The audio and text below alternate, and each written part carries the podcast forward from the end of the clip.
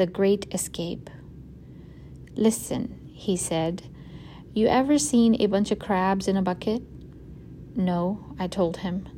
Well, what happens is that now and then one crab will climb up on top of the others and begin to climb toward the top of the bucket.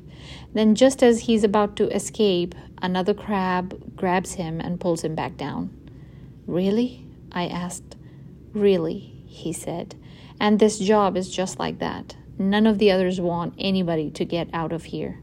That's just the way it is in the Postal Service. I believe you, I said.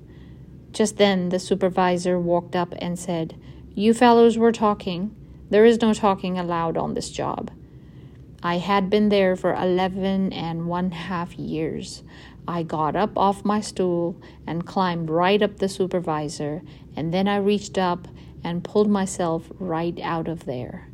It was so easy, it was unbelievable. But none of the others followed me. And after that, whenever I had crab legs, I thought about that place. I must have thought about that place maybe five or six times before I switched to lobster.